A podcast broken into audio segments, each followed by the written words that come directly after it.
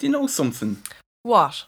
I love telling tales and talking about mythology, but there's a lot of work in it. I feel like treating myself. How do you feel about cocktails? What are you talking about? Sure, we can't go anywhere. Well, we don't have to because Telltale will deliver it to our front door. What's Telltale when it's at home? Well, it's an online service that delivers premixed drinks to your door, and even better, the cocktails are inspired by global mythology and they come accompanied by an illustrated retelling of the related story. Sounds class. I see, I see here the current series is inspired by a Japanese tale of vengeance called Kachi Kachiyama.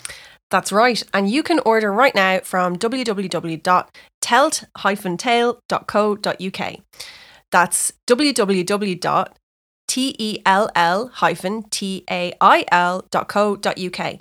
And listeners of the Irish Mythology podcast can get a 10% discount if they use the code FAILTE10 at the checkout at www.tell-tail.co.uk. And FAILTE10 is spelled F-A-I-L-T-E 1 0. Bonigi Sultas.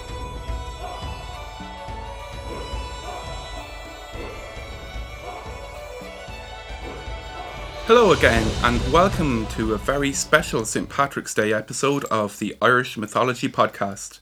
I'm Marcus O'Hishkin. And I'm Stephanie Nehirney. Well, it's been a year. It has. Um, our very first episode actually was the St. Patrick's Day one last year.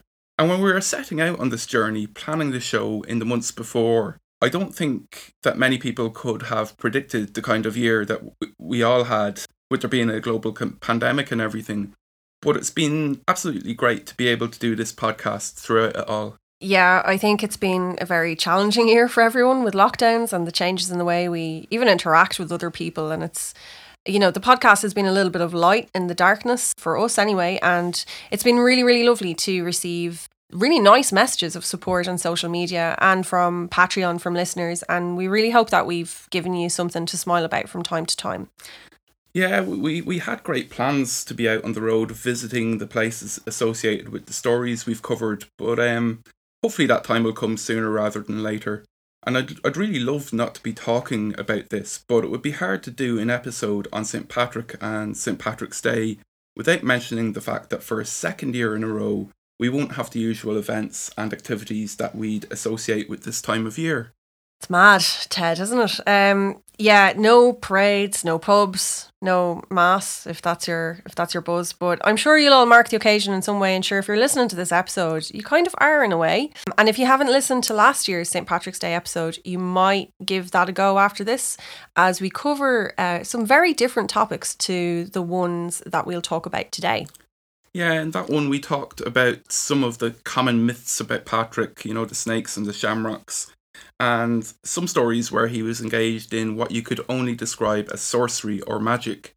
Now, today's story comes at Patrick from a slightly different angle, though he's still weaving spells and invoking otherworldly powers. It is a bit different, all right. Now, we're used to stories of Patrick preaching to the people of Ireland, engaged in spirited debate with the native pagan priesthood and kings, poets, and the like, and sometimes overseeing miracles. But today, we see him at his most confrontational and doing a bit of smiting, to use the biblical terminology. Yeah, this is a story about Patrick confronting a pagan deity in the form of a stone idol. And it's an odd one because in other works he converts through words and deeds, but this deity is resisting the forward march of Christianity. It doesn't actually appear in Patrick's own writings, but in later biographical works written centuries after his death. It appears in Vita Tripartita Sancti Patrici, Patrici. I can't believe I can't pronounce that. Anyway, uh, or the tri. Uh, do you know what? We actually know a Latin teacher Do that we? we could have. Yeah, doesn't Andrew Macquarie, who teaches above Does, in does he, he teaches do Latin. Latin as well. He's Oh, a good God. mentor. Sure, I might, I might, um, Shout out to Andrew if you're listening. um, but anyway, uh, the Tripartite Life of St. Patrick, a 9th century manuscript written partially in Latin and partially in Irish. And it also appears in Jocelyn of Furness's Life of St. Patrick, which was probably written in the early 13th century and is referenced in the metrical Dindshenchas in the poem on Magh Slécht. And we drew from all three for today's retelling. We'll go into a bit more detail on those sources later on, as well as a few other things we threw in, such as biblical verses and a prayer or hymn associated with Patrick. And we'll also talk about Christianity's fairly mixed response to the old pagan religions, and of course, the deity that Patrick confronts, who is most commonly known as Crom Cruach. He is still a bit of a mystery himself. But for now, here's Steffi narrating St. Patrick and Crom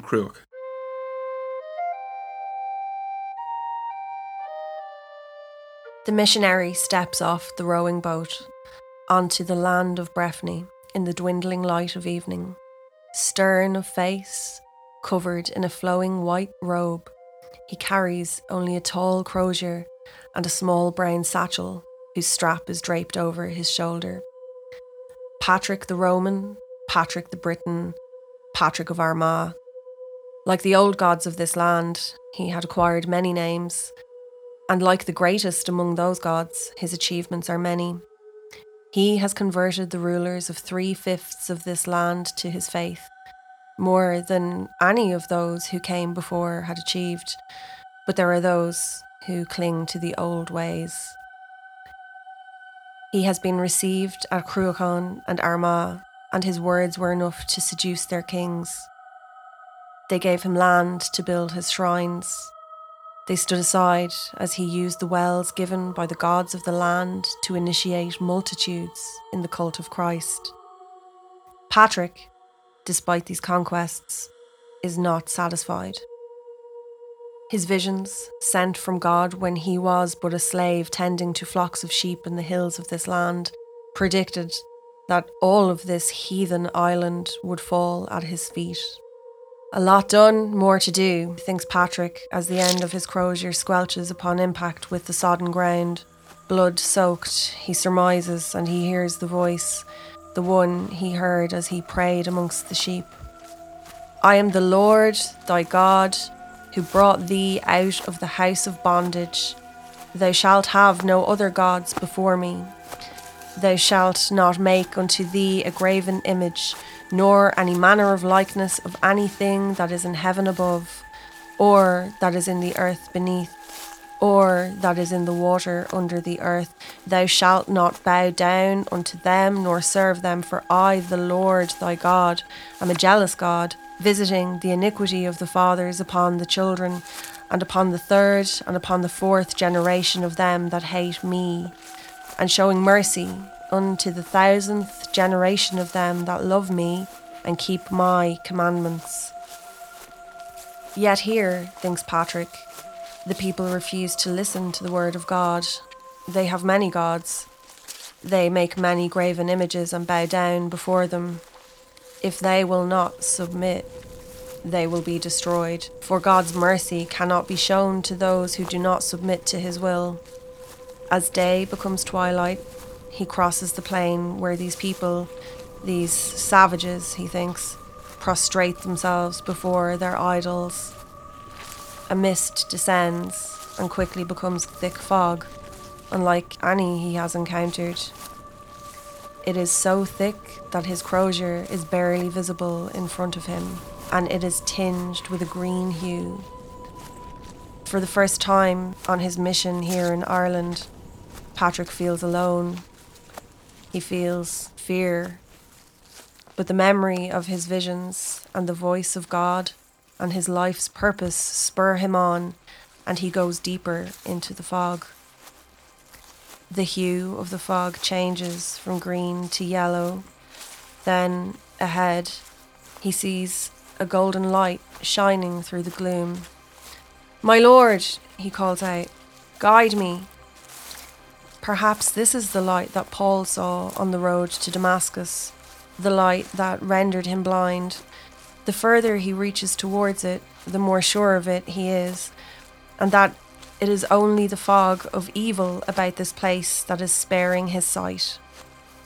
He calls out again, Lord, restore my soul, lead me in the paths of righteousness for your name's sake. Then he hears the voice of God but it is not his God. Invader, begone. Your God has no place on this soil. His power wanes without the light of day, and I grow stronger. Walk away now, and I will show mercy, but continue on this path, and I will dispatch you, your foul aim, and the fiend who would rule in my place. Patrick is not deterred. He marches forward until he reaches the place from where the golden light shines and steps out of the fog. It is not that the fog has lifted, it is still there, thick as before. It surrounds him, forms a circle around a small hill upon which stands another circle. At first, he thinks the twelve idols that form the circle must be made of gold, but as he gets closer, he sees they are stone, and that it is the thirteenth, the one in the middle, that the light pours forth from. Though there is no wind, when he approaches the circle, he meets resistance, and it is as if he is walking up a mountain against the force of a gale, but he perseveres.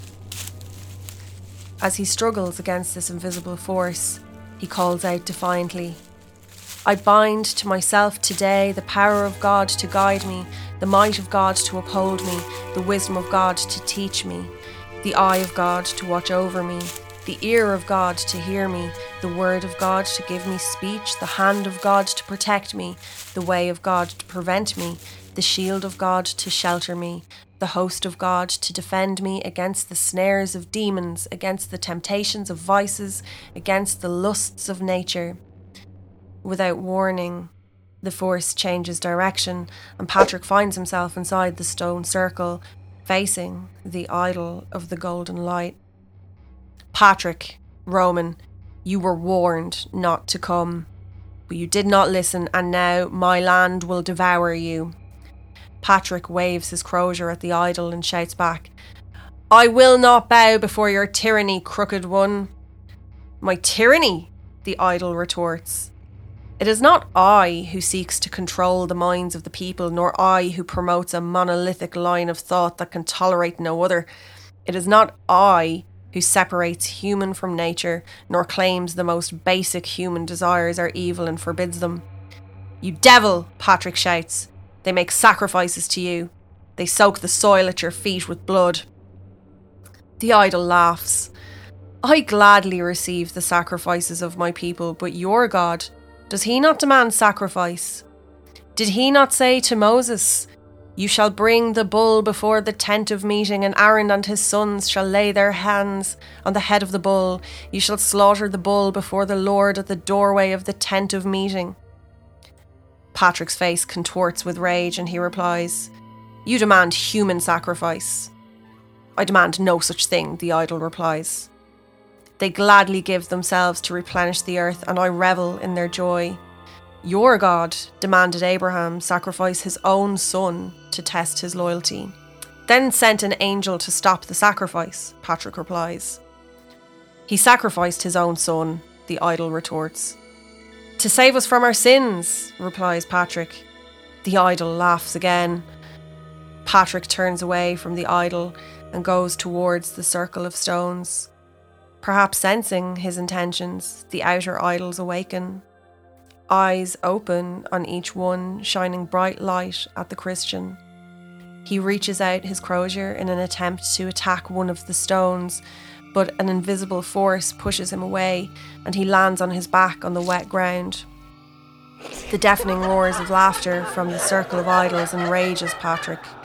He drives the end of his crozier in the ground and uses it as leverage to pick himself up. He holds on to the crozier for dear life as the invisible force pushes against him from all sides, and defiantly he chants.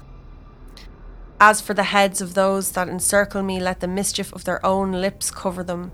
Let burning coals fall upon them. Let them be cast into the fire, into deep pits, that they rise not up again. Patrick lifts his crozier and plunges it back into the ground, this time with such force that the earth shakes. Fissures appear where the circle stands, cracks open, and the idols sink into the soil until only the tops of their heads are visible. He turns back to the chief idol. This one is more powerful than the others. It struggles against his Christian magic. It defies his God. You fool, Patrick, the idol screams. You can bury us today, but you will never destroy us. We will live on in the words of the poets, in the songs of the people, in the tales told to children, and in the nightmares of the pious followers of your jealous God. Your God may rule here for a time. He may sever the bonds between the people and the earth, and he may make them fear every source of pleasure and joy. But we will return. When the snow falls in spring and the sun scorches the fairest plain, we will rise from beneath the soil and reclaim our place, for that is when the people will need us most. Patrick reaches into his satchel, takes out a lump hammer, and runs at the idol. Righteous indignation written on his face, robes blowing out about his frame, and he swings. He swings the hammer at the face of the idol again and again and again and again until the head lies in pieces around its base and it speaks no more. The fog around the circle suddenly lifts, and Patrick kneels and gives praise to the sky.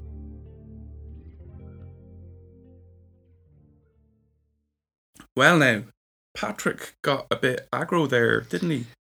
He was a bit aggro, all right. Uh, yep, didn't like being challenged at all, but we don't know what else was going on in his life at the time. You know, he might have been having a really bad week, lost a few quid on the uh, the old chariot races, maybe.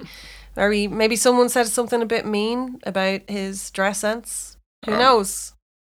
Yeah, maybe the, the boss was on his back. Just opened a letter from the Pope that was all, why aren't they all converted?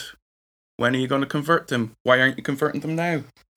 Should have been in a union. That's what I say. Anyway, uh, well, whatever the reason, we mentioned that this story was a bit unusual and that it doesn't appear in Patrick's own writing.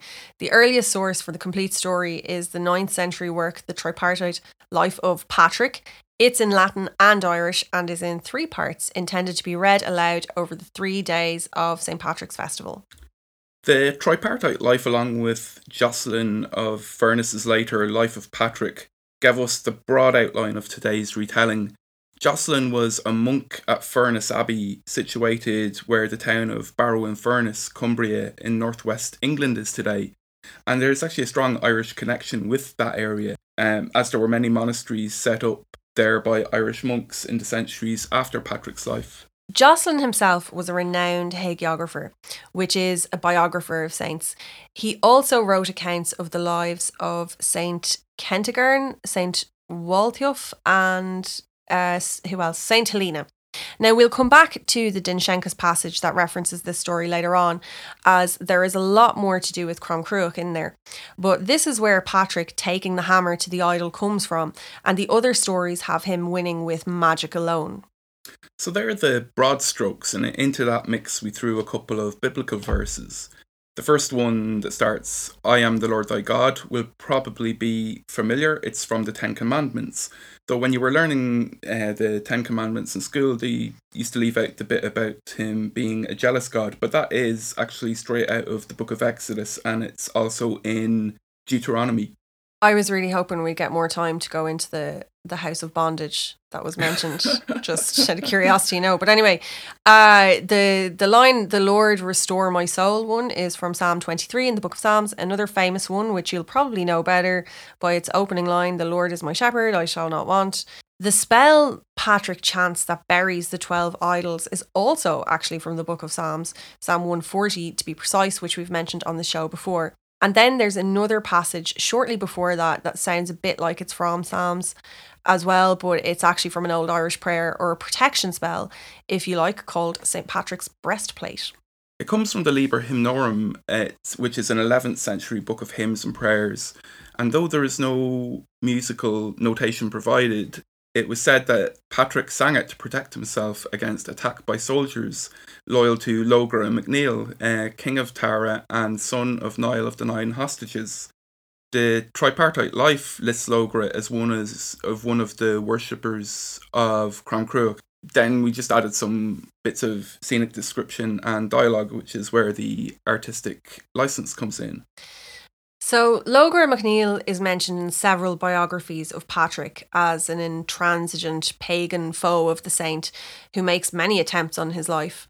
And one of these sources, uh, 7th century work, claims that Logra eventually converts to Christianity, but the others, uh, namely uh, also from the 7th century, and the aforementioned tripartite life, maintain that he remained a pagan until the day he died.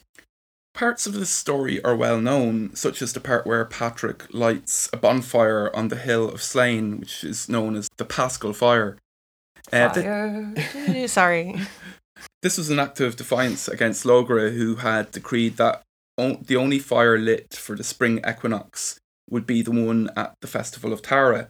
Now, Logra isn't happy about this at all, but and he summons Patrick to Tara. And in fairness, you can't fault the king's hospitality. Patrick gets a seat at the table for the big feast because, dislike him as he may, he wouldn't have Patrick saying that he wasn't offered a bit of grub after him calling him there and all. No, uh, it wouldn't be an episode of the Irish Mythology podcast without a very subtle reminder that you should always uh, offer your guests something in the love. And actually, just want to say uh, shout out to one of our followers on Twitter or someone who listens to this podcast who I can't remember the handle is Night Librarian maybe who tweeted an image of some very nice looking cookie type things. Um, I think somewhat inspired by our propensity for constantly saying that you need to give your guest biscuits if they arrive to your house. But anyway, yeah, they actually did. They looked delicious. They did. I'd, I'd definitely take some of them in my love. Uh, one or two, you know, probably two. Sure, bird never flew on one wing. Isn't that what they say? But anyway, uh, during the feast, uh, Logra's son, Lugad, collapses and seems to have stopped breathing. And Patrick comes along and saves him, but not through a miracle, but by reaching into the boy's mouth and pulling out an unchewed piece of meat that was lodged in his throat. Not even the Heimlich, rem- Heimlich remover, I was going to say the Heimlich maneuver. Never mind a miracle. And then he goes and credits the, the Archangel Michael for this. Now, after this, Logra either converts or doesn't, depending on the source. But either way, he leaves Patrick more or less alone.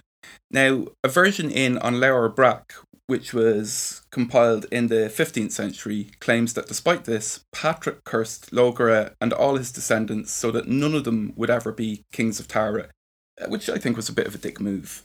But yeah, well, he's after letting him go about his business.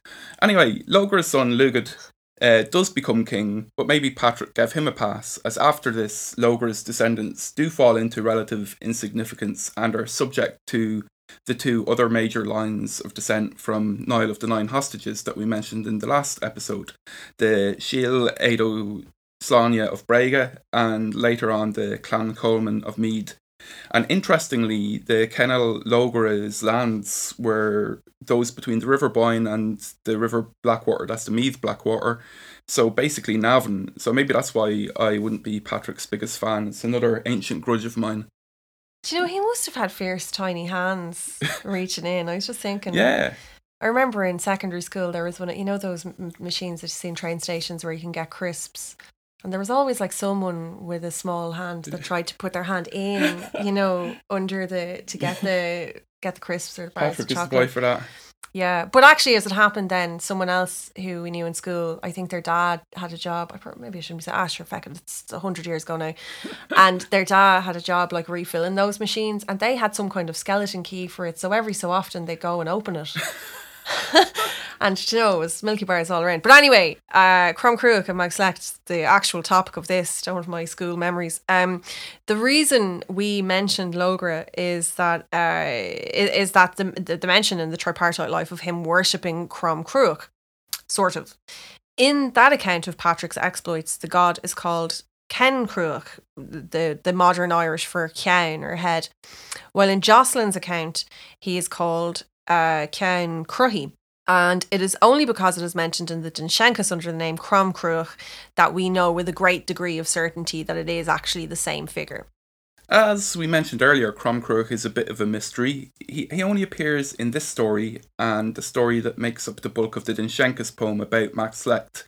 And he's never mentioned once in all of the stories about the Tuatha Now, Mark Williams, in his book Ireland's Immortals A History of the Gods of Irish Myth, claims that there never was a god called Crom or Ken Cruach, mainly because of the lack of textual evidence and because of his demonic portrayal in the sources that he does appear.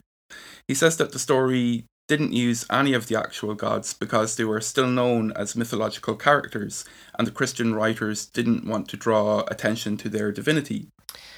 Now, Mark Williams' theory could well be correct, but there are other possibilities. Crom Cruach could have been an exceptionally local divinity, or the name could have been one of uh, many for one of the other gods, like the Dagda or Lugh.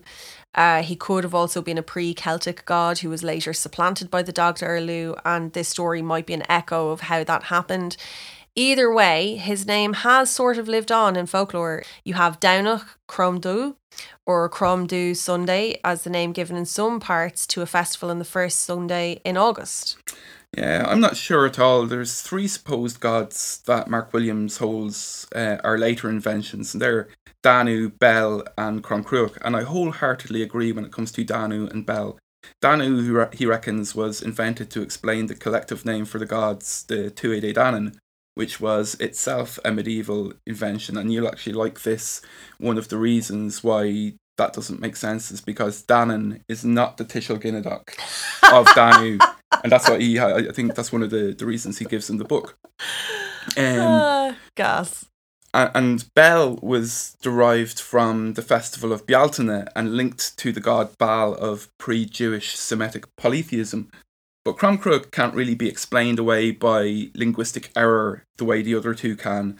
And while there's precious little in the way of textual evidence for Crom, other than the sources we've mentioned, there was a Bronze Age stone circle at Magh Slécht in modern day, which is in modern day County Cavan, and there was a broken stone found nearby that could well have sat at its centre. Yeah, this is the Killycluggan stone that you can see in the Cavan County Museum today at Ballyjamesduff. And we went over there a while back. I mean, it's more than a while back now. Sure, it was when you could still, when it was still legal to go to places. Um. Anyway, I went in because Marcus had to wait outside because we had the dogs with us. And museums in Ireland, unlike the ones that are very civilized, we went to in Cornwall a few years ago, um, they're not dog friendly, unfortunately. So if you if you run a museum, like more dog friendly museums, please, Ireland, or at least let greyhounds in. You know, very they're well, very, very, very well, well behaved. behaved. They just walk around. They stand kind of. They sniff, might have sniff a sniff things. of something. You know, far better behaved than any of the kids you see in there. But anyway, that's neither hither nor dither. Um, the stone itself, this the Killycluggan stone, is in pretty bad nick, and it was found broken into several pieces, possibly by St. Patrick's hammer. Uh, but it was probably about six foot high and it's covered in Iron Age style designs. Interestingly, there is a St. Patrick's well nearby, as well as a church said to have been founded by Patrick at Kilnavert. The evidence is all pointing towards him, isn't it? Damning. Be a very, very short episode of CSI Killycluggan, anyway.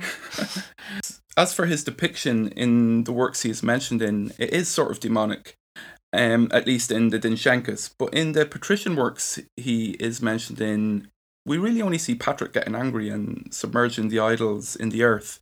He doesn't really get to defend himself, and we give him that opportunity in the story today. Now, Dinshenka says that people sacrifice their firstborn to him. There's no wouldn't have been good for either of us no, anyway. Go on. There, there's there's no that's true. there's no archaeological evidence at all now for child sacrifice in Ireland, but there are a couple of potential examples of human sacrifice.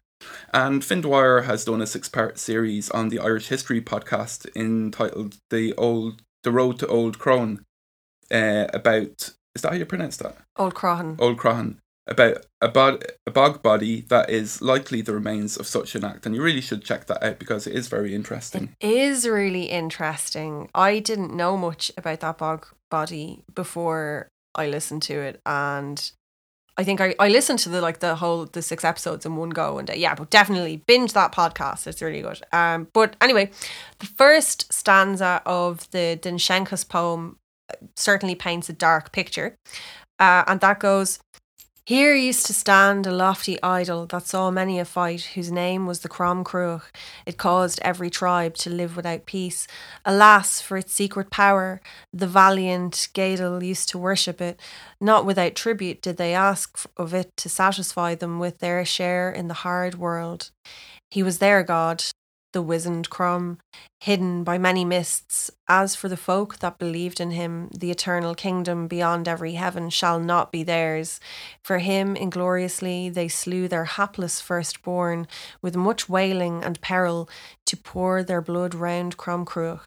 Uh, but it's interesting, despite the hatchet job the author did on Crom, they don't say that Crom demanded sacrifice, and it's worth taking a moment to separate the acts of humans done in the name of God from the actual meaning behind that God, be they sort of ancient pagan divinities or Jehovah, Jesus, or, or anyone else you're having, really. Yeah, throughout history, people have carried out a lot of heinous acts and excused them by calling them the will of God. Though, to reiterate, there's no evidence that anyone ever did sacrifice a child to Crom Cruach. Very defensive about Crom Cruach. I, I know, well, you know. anyway, go on. It's, it's, it's, it's kind of like one of those, it kind of reads to me like one of those, you know, Freddie Starr ate my hamster type tabloid tales, do you know? Is that a tabloid tale? Oh yeah, was it was it Freddie Starr? I think it was. Yeah, it was on the front page. There's a famous front page of the Sun from the eighties. Sure, listen, I was still in the pram. Ah, yeah, but sure. Go on. Wasn't reading, and I certainly wouldn't have been reading the Sun. Don't buy the Sun, folks. like, Jesus.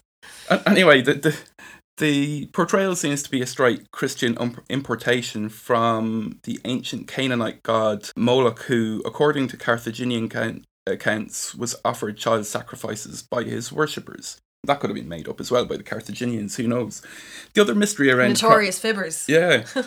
the other the other mystery around Crom is that generally, when Christianity moved into a region very like the Roman Empire before them, they didn't just try to obliterate the native beliefs. Instead, in many cases, they appropriated them. We talked a bit about this in our episode last month on St. Bridget, how some aspects of the goddess Bridget were incorporated into the story of the later saint of the same name. Yeah, they also built their first shrines in very sacred pagan places and incorporated sacred wells into their baptism rites. In fact, in another story regarding Patrick that comes from the Ogilvna uh, the Tales of the Elders of Ireland, Patrick meets Caoilte, one of the two surviving members of the Fianna, and that's the, the warrior band that was led by Fionn McCool. And rather than being a very confrontational encounter. Caoilte regales a, de- a, very delighted Patrick with stories of the Fianna, and Caoilte listens as Patrick talks about his God and even shows Patrick where there is a well that he can use for baptisms very generous. anyway, there's uh, there's actually a great example of Christians using this approach across the water. In the book, you actually got me on East Anglian magic.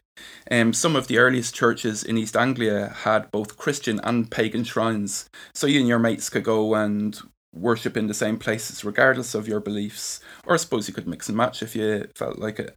But anyway later on churches in east anglia had carved figures that could be used as either a depiction of saint olaf who held an axe or alternatively thor with his hammer. Isn't that handy? Yeah. Something for everyone. We are running out of time, but before we go and think about how we might mark St. Patrick's Day this year, when most of our old, you know, our usual customs can't actually be observed. Um, I suppose you could have a parade in your garden or something. I don't know, just depending on how many people there are in your house. Get your dog out of bed here. Put this costume on. um, we do want to mention some customs of old, and maybe it'll give you a few ideas for the coming days. And this one is from the National Folklore Collection on duchas.ie. And I'll read this part. Tis well I remember when I was a little girl going to Kilmurry School. All the little girls used to wear crosses on St. Patrick's Day to honour St. Patrick. I used to make a beautiful cross for that day. The first thing I got was two pieces of stiff cardboard, one piece longer than the other, and then covered those pieces with some nice pieces of silk and I sewed them together in the shape of a cross. For about a month before St. Patrick's Day, I used to be gathering the nicest bits of silk or satin I could find to cut them into narrow strips to make nice, neat, little, fluffy little bundles of them. I then sewed one bundle on each of the four ends and one on the centre of the cross. Then my cross was complete and ready to wear on my left arm on St. Patrick's Day and for a whole week after going to school. There wasn't any meas on any little girl that had not a cross for St. Patrick's Day. Now, ye are all too smart to wear crosses on St. Patrick's Day. Tisn't like your poor old mother. Nothing for you now but smart badges and harps, which you'll buy dear in the shops. And I, the one thing I love about this story is that I just love how Livia Soprano gets towards the end, where she's just like, "Now, you know, it wasn't like that in my day." Well, if Livia Soprano was from the country in Ireland somewhere, from Kerry, from Kerry, yeah, yeah, because this this is from a Mrs. J D Reardon of Barna in County Kerry, and the collector's name isn't given, but it's from the school's collection, so you might assume it was her oh, child or one. Yeah, no, just actually a note because it says there wasn't any meas on any little girl. Like just to for our li- listeners who aren't familiar with the Irish language, so meas is like uh, well, meas is the Irish word for respect, but like it's like there was nothing, not much thought of any little girl who didn't have their cross on for Yeah, St. Patrick's. Day, basically. You know, there's a lot of judgment in here. Like, Yeah, I was kind of half expecting her to go, I wish the Lord would take me now. At the end. people were probably having nightmares about uh, forgetting their cross. Yeah, pro- maybe. But I know I was just going to say that the, the child then after that um, guilt trip probably was like scrambling around to find the bits and pieces to make uh, make the cross. Desperately fought looking up bits of satin and silk and things, you know? Yeah. But anyway.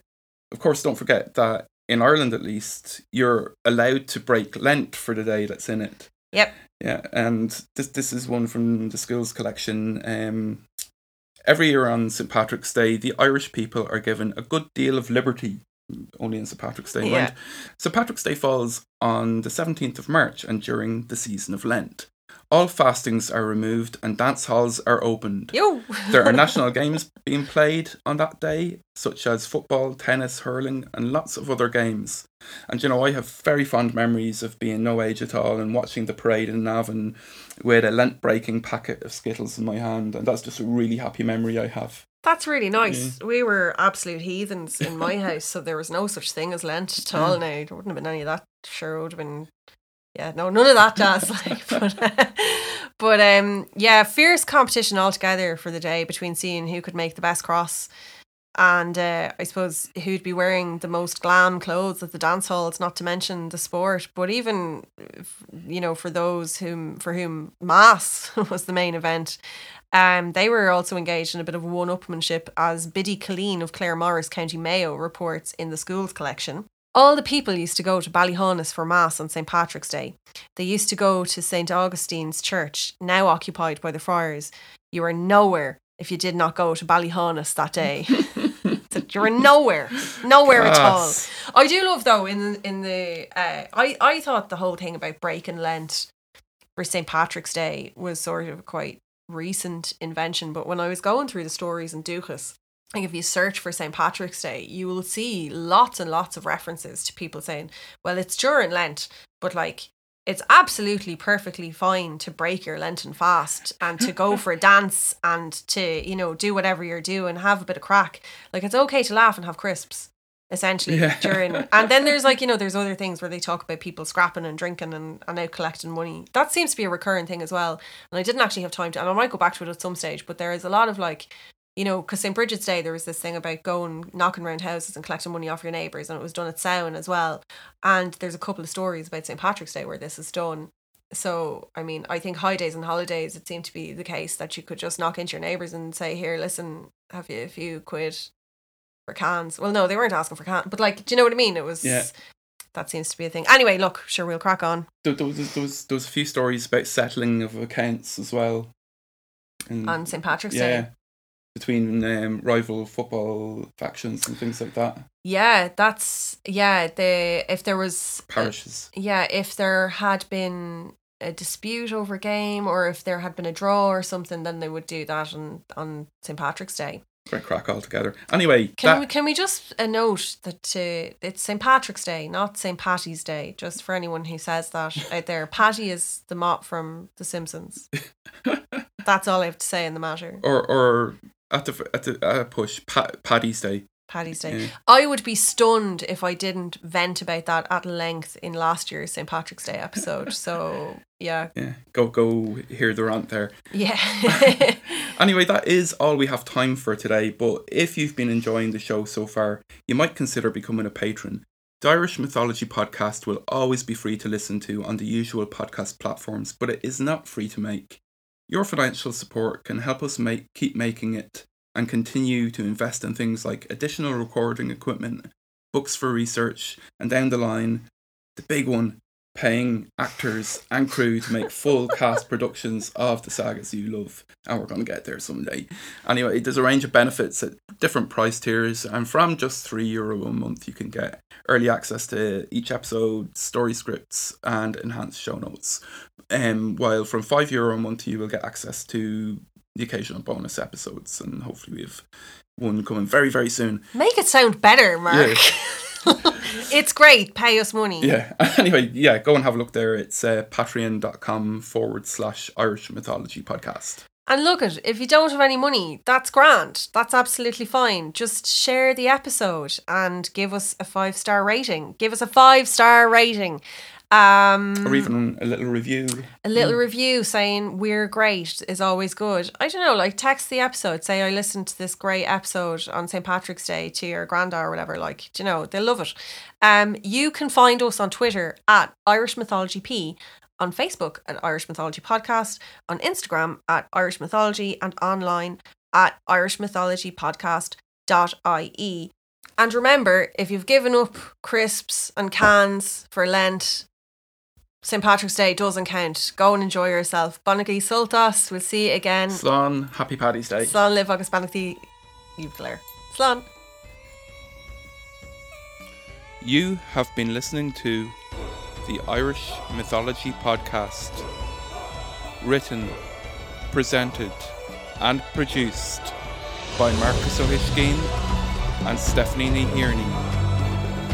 Theme music by Damiano Baldoni, Celtic Warrior, on an attribution license.